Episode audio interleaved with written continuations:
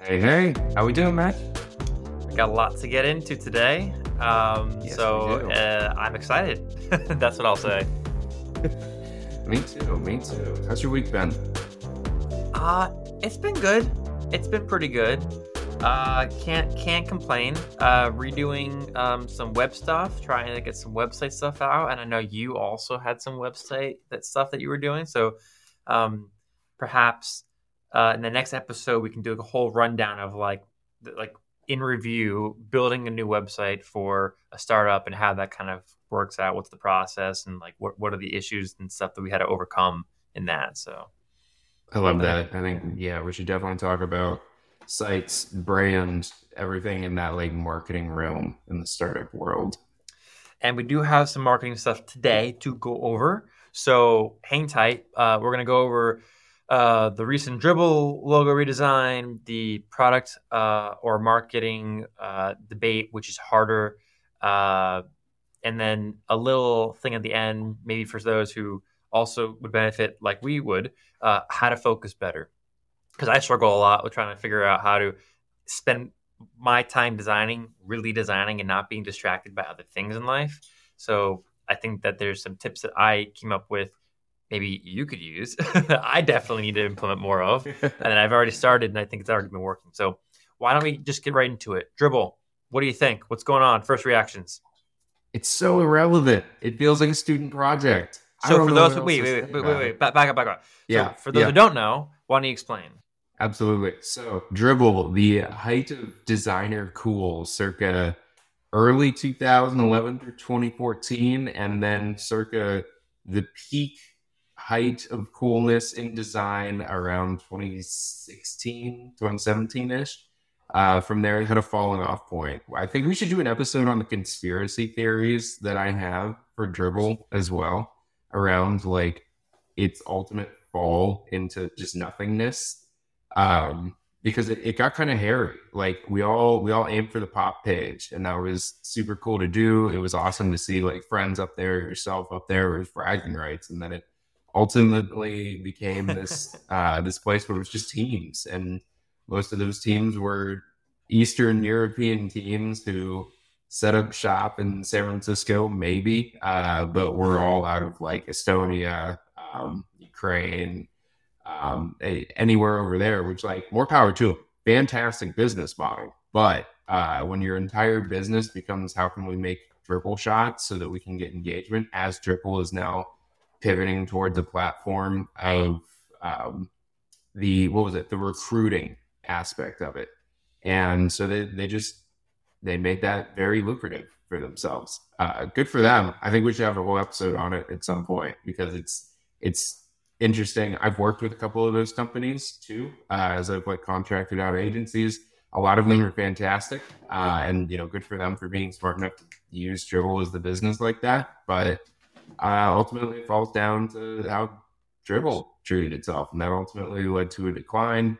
And now we're here, like what five years post that decline, and they're cranking out a new logo. I saw one of their uh, lead engineer, sorry, lead designers a few weeks ago tweet, uh, tweeting at somebody mentioning that they aren't relevant anymore, saying, "Funny, we have the you know the most numbers ever right now.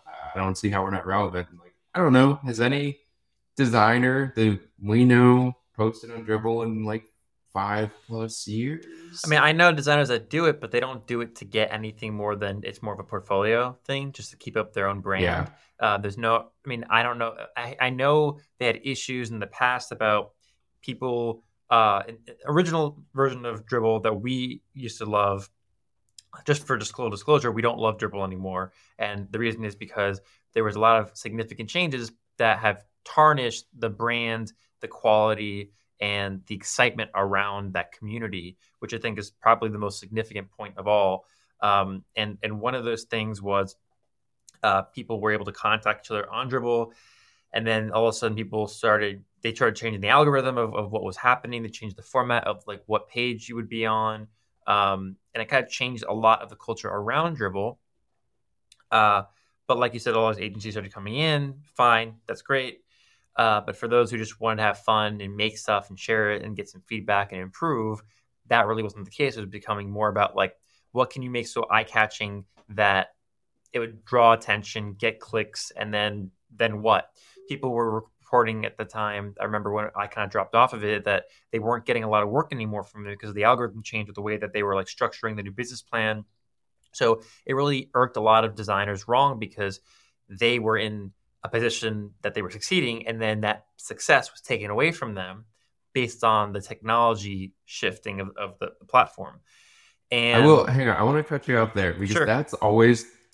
I I struggle with this a lot uh, because like I you know we we all have like the hate for Dribbble now and like everything they did they went very corporate yada yada and I fully agree with it.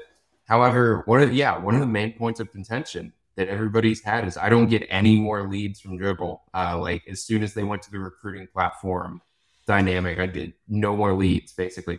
yeah, I was still getting leads like at least one to two per week for specifically icon design. And I think I picked up like four or five contracts off of that that I like actually enjoyed. And then I also had somebody else reach out to me in like early, late 2021, early 2022. Um, that I, I ultimately turned down and I did some freelance for them. Uh, like a little bit later, when we reconnected. Uh, and now I work there. I, I work at MakeLog because our founder reached out to me on Dribbble. Okay, well, that, that's a great success story. Awesome. I'm, I'm happy for you. Unfortunately, I don't think it's the case for majority of people on Dribbble. No, not at all. I hope that that was. But my point being that the consensus that I was seeing, at least at the time, was that people were losing out on opportunities based on this gatekeeping of the community. Uh, and full disclosure, I probably would have done the same thing too as Dribbble did. I'm not saying Oh, that absolutely. business They model. had like no revenue model there outside Yeah. of the like thirty dollar per year plan. That was it. That was their well, they had they had the ads and they had the the the subscription, and then they changed it. They But had if you had a subscription, you weren't facing ads. So like right. if you're you're an invite only platform, so like Yeah. you've already got that going for you. Now people are subscribing to it, and because of that, most of your users are probably going to be paid users, and they're not going to be seeing ads. Anyways, my point being, the community did not feel comfortable with it anymore. The existing community. Now, whatever it's developing today, I hope that they make a lot of money and I hope that they help other designers get their jobs and get roles and, and, and you know, help just the community be better because they are a community platform. That's ultimately what they started out as. I don't know what they are today. I, I don't really use it anymore. Kind of maybe I'll go on to see like what other UX patterns people are, are implementing on certain things, and then I'll be like, okay, I can take like fi- five things and combine like the best parts about all of them into something. That's what I'll probably do if I'm, if I'm stuck on a UX problem that I haven't solved before. Uh, but that's about it. I don't really use it for anything else. I don't post anymore. As a matter of fact, I probably take down some of my own work because it's so old and just replace it. But uh, they, long story short, and again, we should also, like I said, off the podcast, we should have Zach, CEO of Dribbble, come on the pod and talk about this We kind should. of change in the community and the sentiment overall. I uh, and kind of like how you can whatever. I you know saw yesterday that they had a new logo, right? They updated the logo, and you hate it. I I do. I just think I'm it was kinda indifferent about it. I I am more so joking than anything else. It's just you feel when a company rebrands, it's it's typically to generate a ton of hype, and this just felt like it existed in a vacuum. Like nobody's talking about it. It's not like they introduced a new platform or like this new initiative that goes around why they've rebranded. It just feels like, oh hey, we updated the logo. And it's like, well, great, but why? when you up yeah when you update a brand like something significant as the logo there's a couple of reasons why uh rarely is it ever we just felt like it right i mean it's possible but it's rare oftentimes it's because they like you said they need more publicity so they try to rebrand and kind of reintroduce themselves um and that's i think fine but i don't really see how successful it really was uh for that particular community because because Dribbble is very special in that it is run. It, it is a community run by designers, right? And our community, being designers, are very particular, and we want to see nothing but excellence. And not everyone can deliver on that. Fine, but I did not see many people that were like, "Wow, this is amazing! I love this logo." They're all like, it was kind of like a silent fart. You know what I mean? Yeah. And You know what they should have done? They What? should have made it really bad. Like it should have been horrible so that people were actually talking about it. Well, I don't want them to lose their the whatever whatever respect that people have for them already. Uh, I, I think that, like you said, that the, the logo does look immature. It, it it does look kind of like a font that you just picked and typed. Um, it's very not like human. It feels very cold compared It's to the old logo, yeah.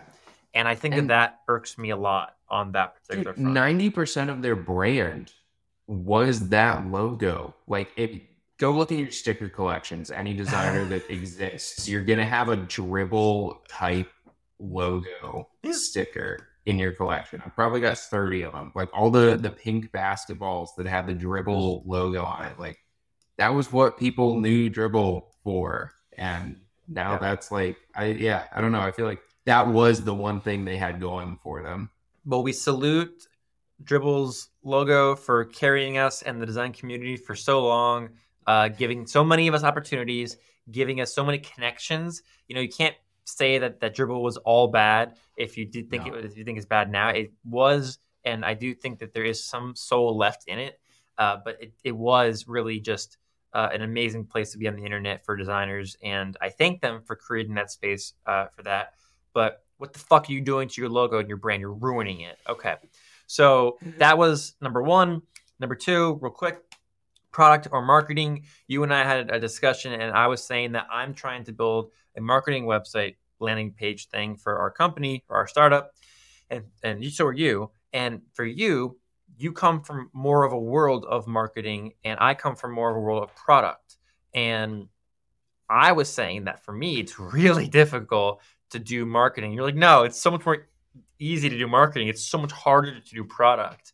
Um, and we're going back and forth on this thing. So why don't you discuss a little bit with me on, on that? Absolutely. So yes, I come from the world of ad agencies and then into product design and then back into marketing and now into a large mixture of both. Um, it's yeah, I there's different pieces to this. I've been like self discovering over the past few days. I've cranked through multiple marketing websites. Uh, I think from the design end, like purely the visual end of this, marketing is far easier because you don't have to deal with any of the bullshit behind it when it comes to building things. Like uh, I some of the marketing components on the site, I'm just like absolutely hacking together pieces of code to just like make an animation look right or an interaction or something like that. And after like battling with these types of things for over an hour, two hours, whatever it is, I'm like, damn, this is literally just to get an animation to fire for like a fake version of the thing that we sell. Like, end result of this has nothing to do with what we actually sell. It is purely to look good and draw interest. Uh, So- whereas post product, which is the opposite, highly functional. Here, here's my take on this. I think product is easier, maybe because I'm also a little more biased and I do it more often. and to me, marketing is about being extremely creative and trying to draw people in, whereas product is about keeping them there, right? Keeping them Yes, there and wanting to use it. That's a great way to put it. Yes. And I find that drawing people into something, I can make something work so much better than majority of people in the specific area of focus, right? Fine. But I cannot, for the love of my life, figure out the simplest designs for marketing. I get so overwhelmed. And for me, that's Dude, just like look at linear. yeah, th- like everyone else, right? I'm trying so hard not to do that. Like, it is so hard to not be like, let me try getting inspiration from this. Oh, they did purple and dark. I guess I should do purple and dark. And everyone's doing that. So I made a very clear goal in this particular project to not do that. And it is insanely hard because they all still end up looking the same, anyways. Oh, um, yeah. You know, you get your bento box, you get your header, you get your footer, and then whatever. And you can do something really cool. Like, I don't know if you saw runway.com. Go check it out while I'm talking. And they have this really a wonderful theme that's kind of like an like an airplane sky emotional experience and his animations and it's very cool it's very eye-catching It it's not really usable yeah it's a No. lot if you actually use the command plus minus you can't really zoom in on the text so it's not very accessible for those who might need it to be uh, so there's some issues with it overall as a website but that's not the point of it the point of it is to draw people's attention to it right i'm sure in the- then sooner or later they're going to evolve into something like linear uh, which is just Yeah. straightforward, accessible. It's easy. It works with SEO really well. Blah blah blah blah blah. So for me, I'm like in this balancing act of can I make it useful and usable, but also like really attractive and like whatever. So I'm trying to find those little things to it, and I find that it's just so much harder to come up with an answer that is more an emotional tie than it is a product which I know is structured logically. I know A plus B equals C. If users don't like this thing and they like this other thing, I should do more of the other thing or improve the first thing. It's it's very logical to me. Marketing is not logical to me. It's very emotional, and I'm trying to reset my mind to fit that. What do you think of that? No, you're 100% right. The it, it's not just making it look good, it's very much so like the emotional tie. And all of that starts with narrative. Narrative is what drives brands. Uh, I mean, I'd, I'd say any when you it's like that bell curve of designers. Once you you sort of start out, like, I'm just gonna make it look like everybody else because I'm gonna try to make it look cool. And then you get to the top and it's like, oh, you gotta do this, this, that, and this, and everything else. And then you get down, you're like, I just want to make it look cool. Um, but there's Yeah. a there's a part in there that's uh, I I find myself falling into this anytime I work on a brand. Is when I start a brand, I try to make it look like something else. I obviously you're taking inspiration, reference, whatever you want to call it, uh, and it's it's gonna look like somebody else. And then you're gonna change things. You're gonna shift things around. You're gonna see what works for you. But what I always find myself doing, I've tried to get myself to do it first rather than in the middle of the process to rework everything uh, is focus on the narrative. Focus on what makes your company, your product, whatever it is you're designing a brand for you, and then take it from there. It may not look great to begin with, but you got to trust the process there. It's not going to look good uh, at the start because it, it's different. It's not something that you can just go and like look and see on Pinterest or SaaS landing page or whatever place you're looking at uh, because it doesn't exist. And you know all the all the glitzy and glamour brands like look at Wope, uh, Reflect, any of those that look like linear. Sure, they have a huge kick on Twitter when somebody first posts that website. They're like, "Damn, this is cool," and then ten minutes later, I, I mean, I was struggling to remember their names right there. Mhm. So that compared to you know the originals, the OGs of being able to do these unique brands like at Stripe and Linear, they weren't referencing other brands doing these types of things, and yet they are the ones that people remember It's because they stayed true to themselves doing this. There's plenty of other examples out there that do, uh, and because of that, those are the ones you remember. You know, they may not get the most hype at the onset, linear aside, but Well, they stick. Uh, yeah, I, I think it's okay if people copy and create, recreate some, some of the more obvious websites that people go to for inspiration and then eventually start to branch away from that. I think it's kind of how you grow and learn as a designer. I'd urge people to kind of a technique that I used to do and I should do more of if I have more time, which I don't, is uh, take someone's website or someone's app or someone's icon, whatever, pull into Photoshop, Sketch, Figma, whatever your tool is, recreate it, and then trash it. And Yeah. you know, because you're not really making it, and you don't need to, but you're trying to create the memory, the the the, the muscle memory of how did they do that, so you can do it without having to reference it, and you understand the decision making of how they actually built it, and then therefore you can use that same decision making for something different. So that's what I recommend to people who are trying to get into this stuff. But to me, I just still can I still can't find a reason to say that marketing is easier than product, even though you think it's the opposite.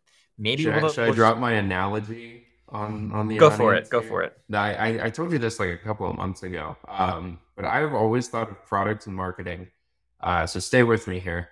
Product is, oh geez, product is skiing.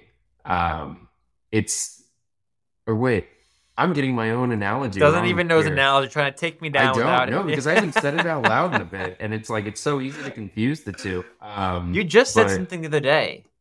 in Slack. It, no, that was the that was the polish the polish the car, not the cloth. That one's different. Oh. I would say marketing and product is wow, I'm really failing to like remember what this is. I'm having a total brain fart. And this was like the analogy that I I stood on here. It was that marketing is snowboarding. That's it. Marketing is snowboarding. It is harder to get up front, but easier to, sorry, harder to learn, easier to master. Product is easier to harder to learn. No. Oh my god. Hey, buddy, This is a uh, you should practice. Can we cut this out of this? This is such shit. I can't believe I'm gonna find this because it's like it's one of those reversal Yeah. metaphors. No, I get, I get, that, I get what you're saying. up. It's like, it's like, it's yes, I, I understand where you're coming from. Um, I, I don't have an analogy off the top of my head, but I'm sure it's kind of like if you just, you know, it, it's rather the effort of something is kind of either up front or at the end. Um, you're just switching it based on Yeah. the context, and I get it. It's fine. You don't need to explain it. Um, but maybe next episode you can come up with a better analogy for something else. Yeah, I want a new analogy every episode from you. Next episode I'll give my polish the cloth. Okay, polish the cloth. That one, that one, I feel like I had that one before I went to sleep the other night, and I was like, wow, that was like stupidly good. You were like "Pfft, profound. Let me write it in my book of analogies. I do. I keep a notebook next to my bed just for those instances. I haven't gotten weird enough to keep one of those like waterproof notebooks in the shower because I Oh, I was You- like yeah, you waterproof, know, like, waterproof the- next to the bed. That's I, I was gonna have oh some Oh my questions there, but it's not this All kind of of the- podcast. all of the all the thought leaders that are just like, yeah, man, you gotta you gotta keep a source of inspiration and notes everywhere. Like you're in the shower, get yourself a waterproof note light, that kind of shit. Well, I'll be honest. My best ideas come in the shower. My best thoughts for what I want to write, what I want to podcast about, what I want to create, how I solve solutions. They're always in the shower. I don't know why. Maybe it has to do with the steam, the fact that I'm not by a phone. Maybe it has to do with like I'm just thinking to myself and there's like hot water. I don't know what it is. Or maybe water itself is just like some sort of like mystical thing and it just kind of has ideas coming out from the shower head into my brain. I don't know. But I like it and I'll keep doing it. And I should get a notepad in the shower, but I don't think my girlfriend's gonna like that. Um, so I got the analogy by the way. what was the analogy? I just figured out while you were talking. Product is snowboarding. Product is way harder to get into. There's a ton you have to learn up front, be it a user behavior, uh, certain patterns, everything else. But once you understand all of those concepts, it becomes significantly easier to master. Whereas marketing is skiing. Marketing is so easy up front. It is that first example of being able to sit down and say, I'm going to make it look like anybody else. I know how to make a visual look cool, and that's great. But it is significantly harder to master because that that introduces the narrative and the emotional component. I'd actually still disagree with you on that, but there's another three layers to this whole discussion, which is the context of what are you marketing and producting for? Is that a word, producting? Uh, enterprise Yes, startups and doing like, you know, solo stuff on Oh, your geez. own. It becomes yeah, the ball game is just completely different sports. Yeah, and I think it's way more fun for startups than it is for enterprise. We all know that. Uh, Yeah, but I think it's just Becomes because a people. numbers game. Well, isn't it just because people in enterprise are just they're just not like I would I don't want to say not allowed to, but like there's people in the way, like the bureaucracy the bureauc- bureaucracy is in the way yeah, of them. there's an expectation. yeah, it, it prevents them from doing like I remember working for IBM. We had uh, the opportunity to redesign our marketing page for whatever reason. We had our own separate marketing page than all the other products at IBM. I don't know why, and it wasn't good. And so we tweaked it every so often, just kind of updated the text on it. But I was like, why don't we just like make something really freaking awesome, like an Apple.com website? You know what I mean? Like where they have like the cool animation where they scroll and it kind of flips the phone around, then it zooms in. We can do that. Apple can do it. We can do it. It's not that hard. Like we're not that uh, unsimilar. It's just the amount of care we put into things. That's why we Yeah, are always not, you're not splitting an atom.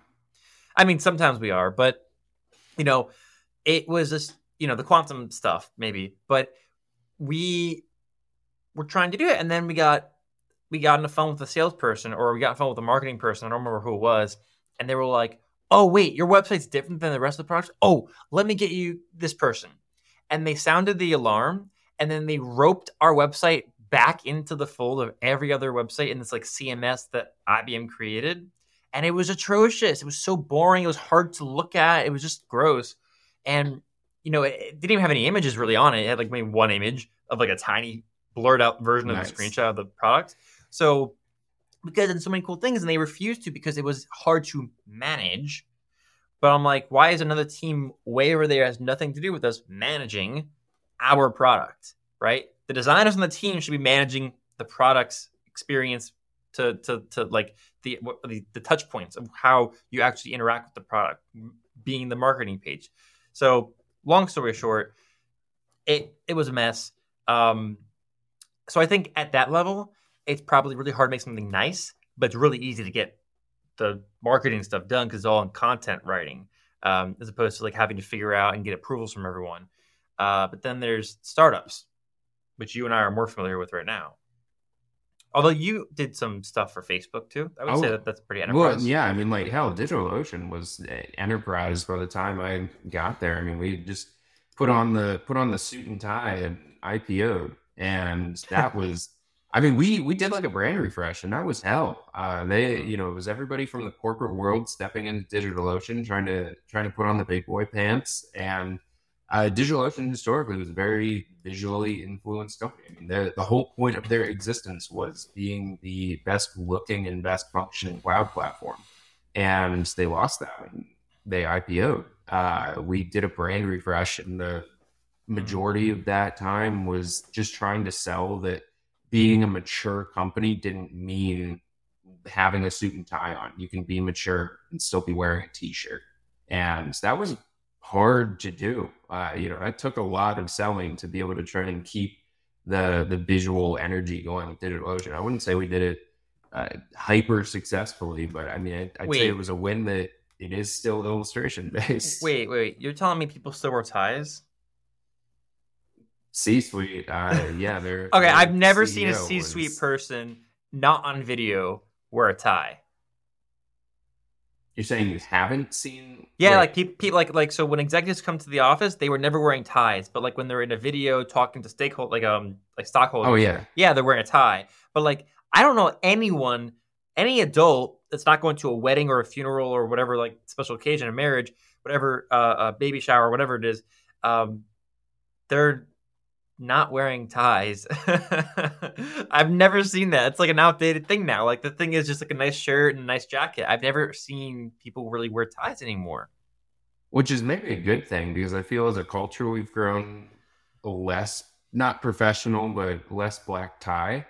Uh, because I feel like that's a that's such an odd point. Anytime we go to a wedding or something like that, it says like what they'll call it black tie, and I'm like, yeah, but how black tie is it? Or if they don't specify, and then they just like throw out a word because everybody has heard the phrase black tie event, and it's like historically like black tie means tuxedo it does not mean wear a shirt suit and tie and i feel maybe that's a good thing that we have gotten into this world of just wear the you know the open shirt and a blazer and you know a, a, an everyday suit as opposed Yeah. as a yeah I, I, I agree with that. Uh, I was surprised when you said suit and tie because I'm like that example. Like it, this Pretty much- background It was Fir- just like first of all- always the crazy dark oak wood bookcase and like a very like astute and yeah that was I got- it was an interesting experience compared to the founders of DigitalOcean who I only saw on video one time when we IPO'd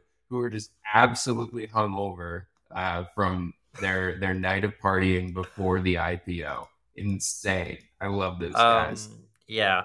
Uh, I think in, in the new age of startups, people really aren't going to get that drunk. Uh, I just don't think people really cared. I think they're people more don't drink like anymore man I, I, I slow down. Um, I think more people are getting into psychedelics than they are drinking and, and whatever. Um, I don't smoke weed, whatever. I don't do psychedelics, full disclosure. Uh, but I do drink a little bit. I know you don't smoke weed because you just referred to weed as a psychedelic. No, no, no, no. I'm saying the separate things. I'm saying the separate things. I didn't. Yeah, no, no, no, no, no, no. No, you're misquoting me there. No, no, no. I used to say I don't do weed. That's how you know Oh, I really have never Oh, touched no, weed. Mitch. So we went to art school, dude. Come on. Um, do you see this? I'm as straight as the wood behind me. so, I'm freaking, I'm ter- terribly not. Uh, uh, I, I'm very much not somebody who likes to experiment with that kind of stuff, drug and whatever. Um, I'm interested in the in the use of psychedelics in mental health, but I'm not interested in the use of that in extracurriculars. Let's put it that way. But back to Mitch the is gonna frown upon your designs if you made them under the influence of psychedelics. You heard it here, folks. like I have no I have no problem somebody using them themselves. I just don't I think that there's like a, a purpose for everything put in your body. And I think that psychedelics have a very specific purpose. Usually it's to find yourself or to unlock a question you don't know the answer to or don't know the question it exists. And for me, when I see so many people just doing it like casually, uh, I feel like that's something that it's an indicator to me that it's difficult for that person to have fun and enjoy the moment and enjoy the world as it is that they can take in. And they need a substance to kind of elevate that experience because something else underlying is wrong. And I've never seen somebody, correct me if I'm wrong, where they're casually doing it and everything is perfectly, you know, oh God, no. beauty. I think that's kind of the point of drugs. But Well, eh, same thing with drinking. is this and like weed, a whatever. regular thing that happens around you, like in your in this circle in Texas? Because like There I are feel like so founder many. culture has become this this bubble of like your body's the temple, fitness. Like you're asleep by nine, wake up at five, cold Look, plunge. Like I I am so for that. I love me too. and I, wanna love that we're, we're now that. in this culture of, of like being good to ourselves and our bodies. Because I feel like even like four or five years ago, all the all the like founder articles were like, "Here's the 27 drugs I'm taking daily just to survive," and uh, I'm also microdosing, and that's like why my business is successful. Like that was a serious like New York hustle culture mixed in with the new money Californian folks bullshit, and now it's like let's let's not do bad things to our bodies and let's just kind of chill and be better and live longer. I don't see We will why talk about the been. anti-aging guy. I don't want to talk about him. Fine, fair enough. Uh, I think that uh, overall, uh, I'm a stickler, and uh, I don't like to have fun. I like to be in bed by nine. So I do like to have fun, but I think you can have fun. I think you can have fun sober and on a routine. I don't think there's anything wrong with that. Um, some, sometimes it's good to kind of break away from that. Fair enough. And I like to do that too, change it up a little bit. But you always come back to your routine because you know that it actually works pretty well. Usually people are comfortable with that, but uh, we'll get into user psychology, behavior, uh, and habits. Another episode. Let's finish this episode with uh, how to focus better. Right? Don't do drugs, but there are other things you can do to actually focus better. I know that Huberman and all them have supplements that help you focus, and like they they talk about it in science, and blah blah blah, whatever.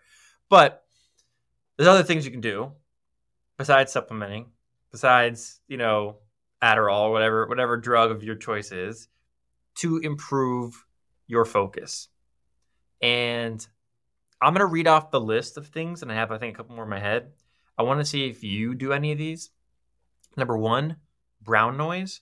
So basically, it's like a low, lower pitched sound instead of like white noise. It's just lower pitched.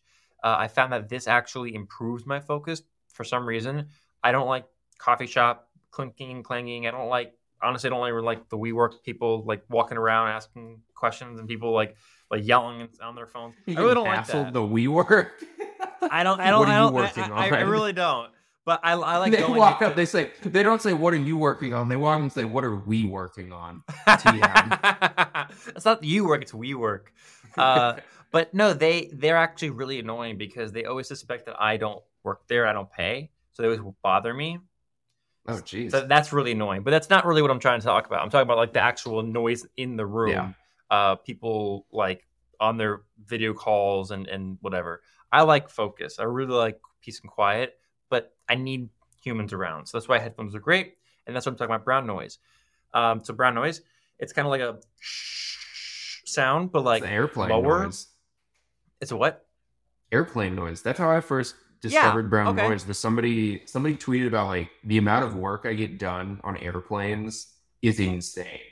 And I, I've always thought, and they did like a deep dive into like it's brown noise with the you know the engine stumbling and um, everything else that creates that kind of atmosphere. I always thought it was cool. I don't partake uh, per se. I shout out Lo-Fi Girl. That's like that's my jam right there. That that is on like anytime I am working. Either that or just like very chill lo-fi playlists. yeah, Not lo-fi also Yeah. great. Uh, I'd rather I, I I'd elevate the the category of that to say music with no lyrics. Oh, absolutely. Especially if I'm doing like any kind of coding. Yeah. Like yeah, any any actual language just screws me up. Design, I'm I'm a lot better about it, but Yeah. So okay. So we so we have brown noise. We have music no lyrics. So you don't do brown noise, but you do music no lyrics. Uh, time. Excuse me. Timers. So being focused. Uh, well, let me just finish up the the noise, the noise section of it. The fact that you're listening to something and it's just a repeating pitch or just a a, a- sound that is just flowing through your ears, it somehow elevates my focus, probably yours too and you lose sense of everything around you except the thing you're doing. And that's why I love it because it's in your head and there's nothing around you that should be able to distract if you're really using it properly. Uh, it just lets you sit in your world. So that's what I'll say about that. Tell me if you do this. Timers. Having like a self timer on your desk or on your phone or whatever, and you clock in at a certain period of time, like the Pomodoro method, right? Uh, 15, 15, 15, whatever it is. I don't know what it is. Um, do you do that? no, when I should. I, I was talking to I was talking to you about this before we started recording, and especially when it comes to engineering. Anytime I get fixated on an issue I'm trying to solve, I'll like force myself to like brute force through it.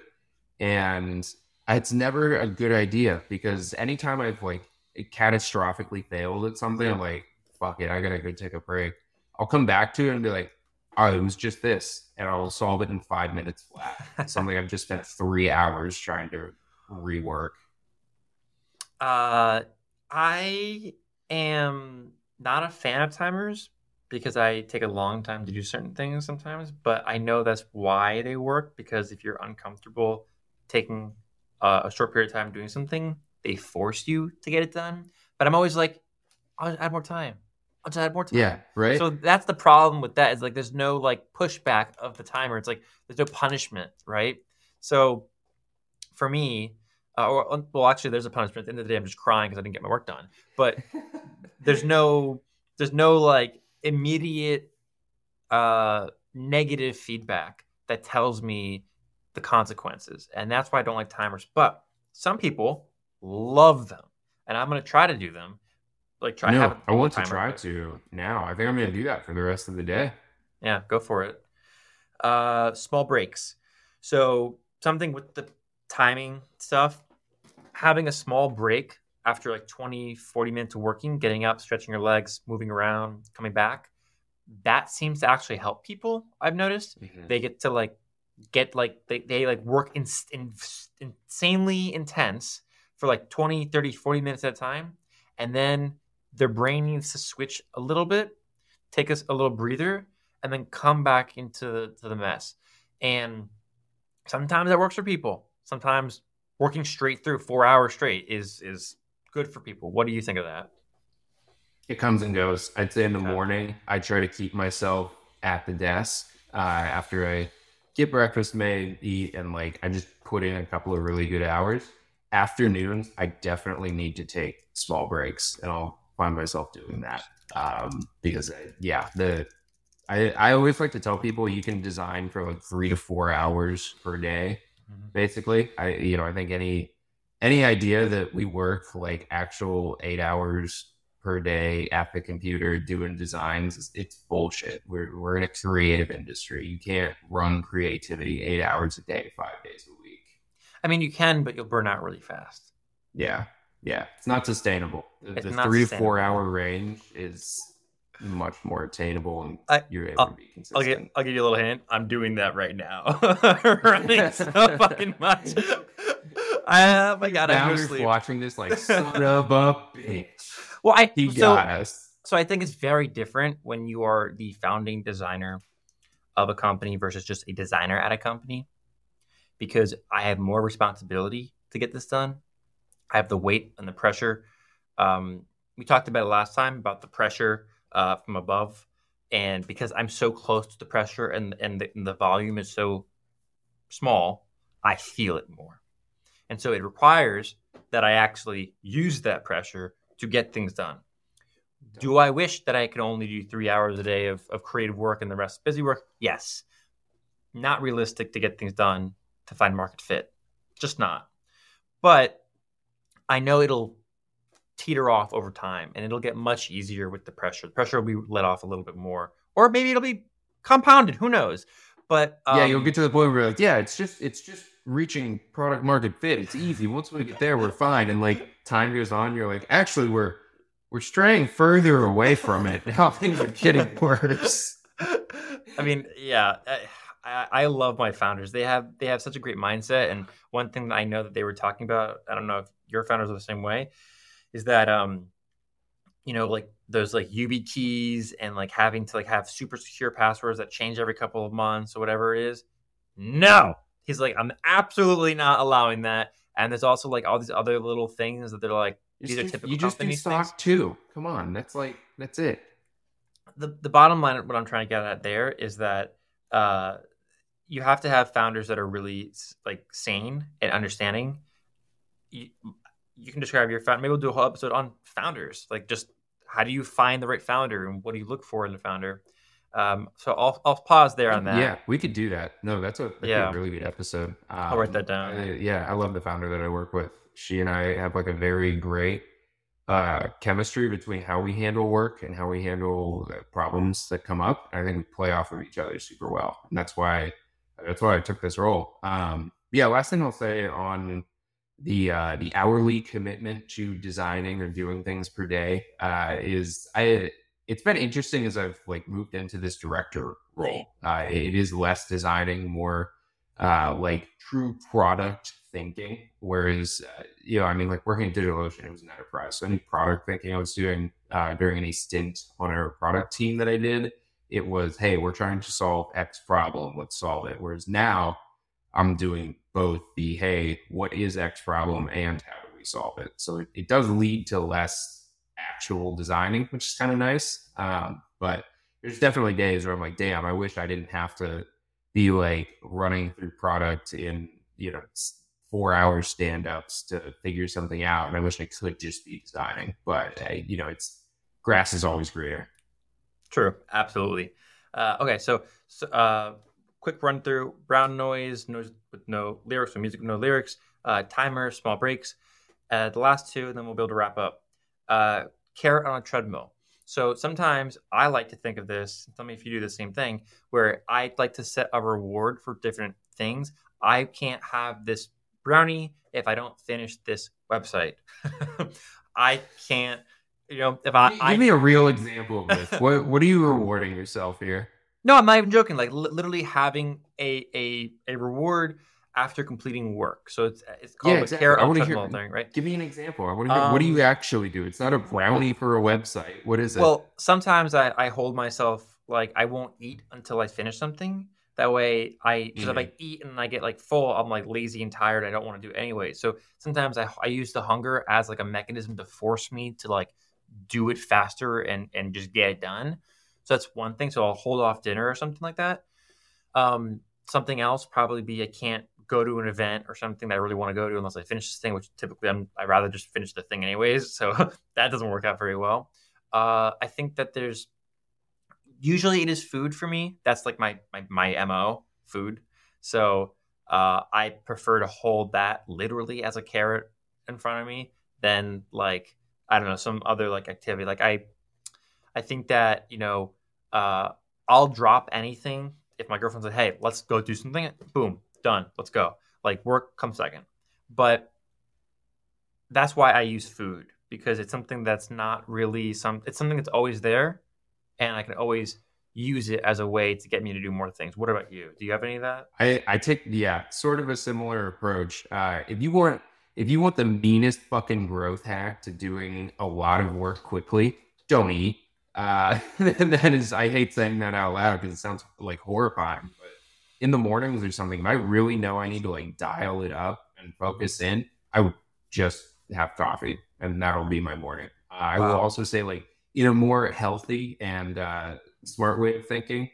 Uh, my lunches, for instance, I don't go super carb heavy for lunches because I notice if I do like Yeah. eat a lot of grain or the you know that kind of food, uh, I'll be sluggish for the rest of the day. So I try to keep it like very light. I try to keep a lot of sugar in there through fruits uh, because that sort of like allows me to sustain energy until the end of the day. Uh, whereas then for like breakfast and for dinner, I'll typically do more carbs in there, um, more grains, things like that. But that is like that's my growth hack for for eating or not eating while doing work throughout the day.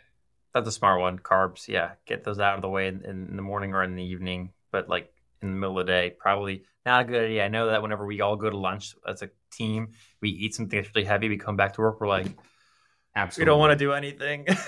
Yeah, I'm like I'm taking a nap right now.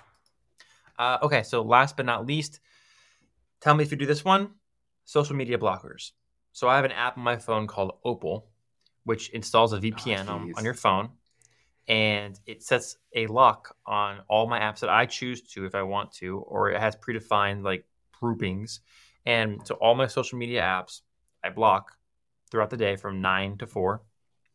And uh, I can always unlock them, it, but it has it has like a five second pause, and then you can like click on how long yeah, you it's just it, it gives you enough time to make it an annoyance so that it Yes. starts to like mentally train you to recognize the annoyance and it makes you not want to do it because there's an annoying construct in the way.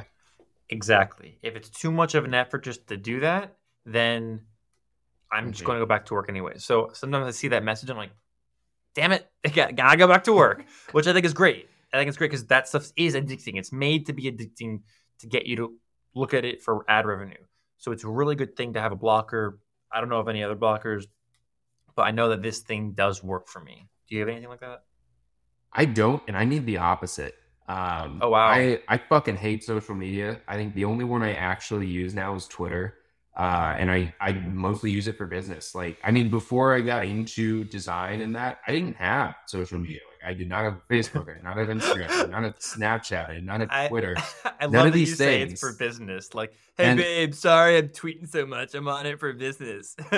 No, I'm serious. My entire persona know, on my Twitter is I'm the same business, and that's that's why I like it. Is because it's not like personal bullshit, and that's why I like. I'm shit. Look at my Instagram too. I don't think I have like a single post. It's it's me. It was just like business Instagram, and that's the only reason I kept it around. And now nobody uses Instagram, so like I, you know, my friends and I send each other memes and shit, but otherwise, like I don't know. I don't really look at social media during the workday. My problem is after work, where I'm like, all right, my friends have sent like, I'll just look at Instagram and say they've got like, uh, one of my friends, we just like send memes back and forth all the time, and I'll just see this list of like 30 things he sent me. I'm like, fuck, I gotta like read my Instagram newspaper here and catch up with whatever he's sending me. Um, but yeah, I mean that's the only time I have issues with it is after work, and I'd rather be doing other things. That's the point of the workday is Mhm. do work, and then you get to do other things. Yeah. Uh, and I find myself using social media sometimes too much, especially at like the end of the night.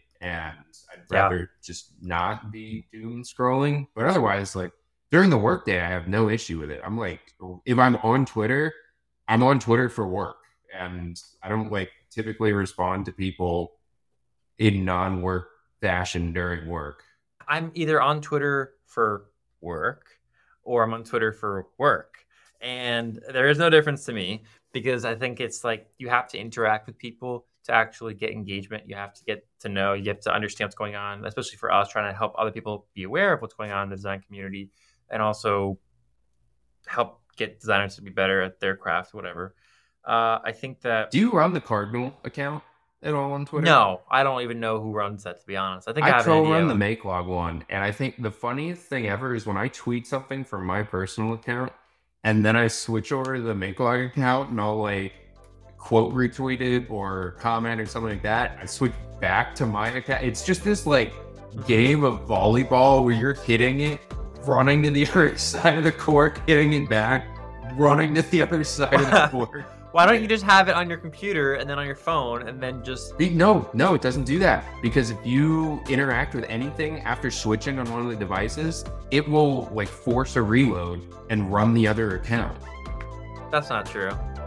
Yeah, absolutely. Try If it. I'm on Twitter on my phone, yeah. and like Twitter app, and then on the Yep. computer, I'm on a different account. Mhm. They won't switch. If you have them both linked to like your instance of Twitter, yes. No, they won't do that. You're broken. All right, after the pod, oh, oh my gosh. Anyways, this is a good episode.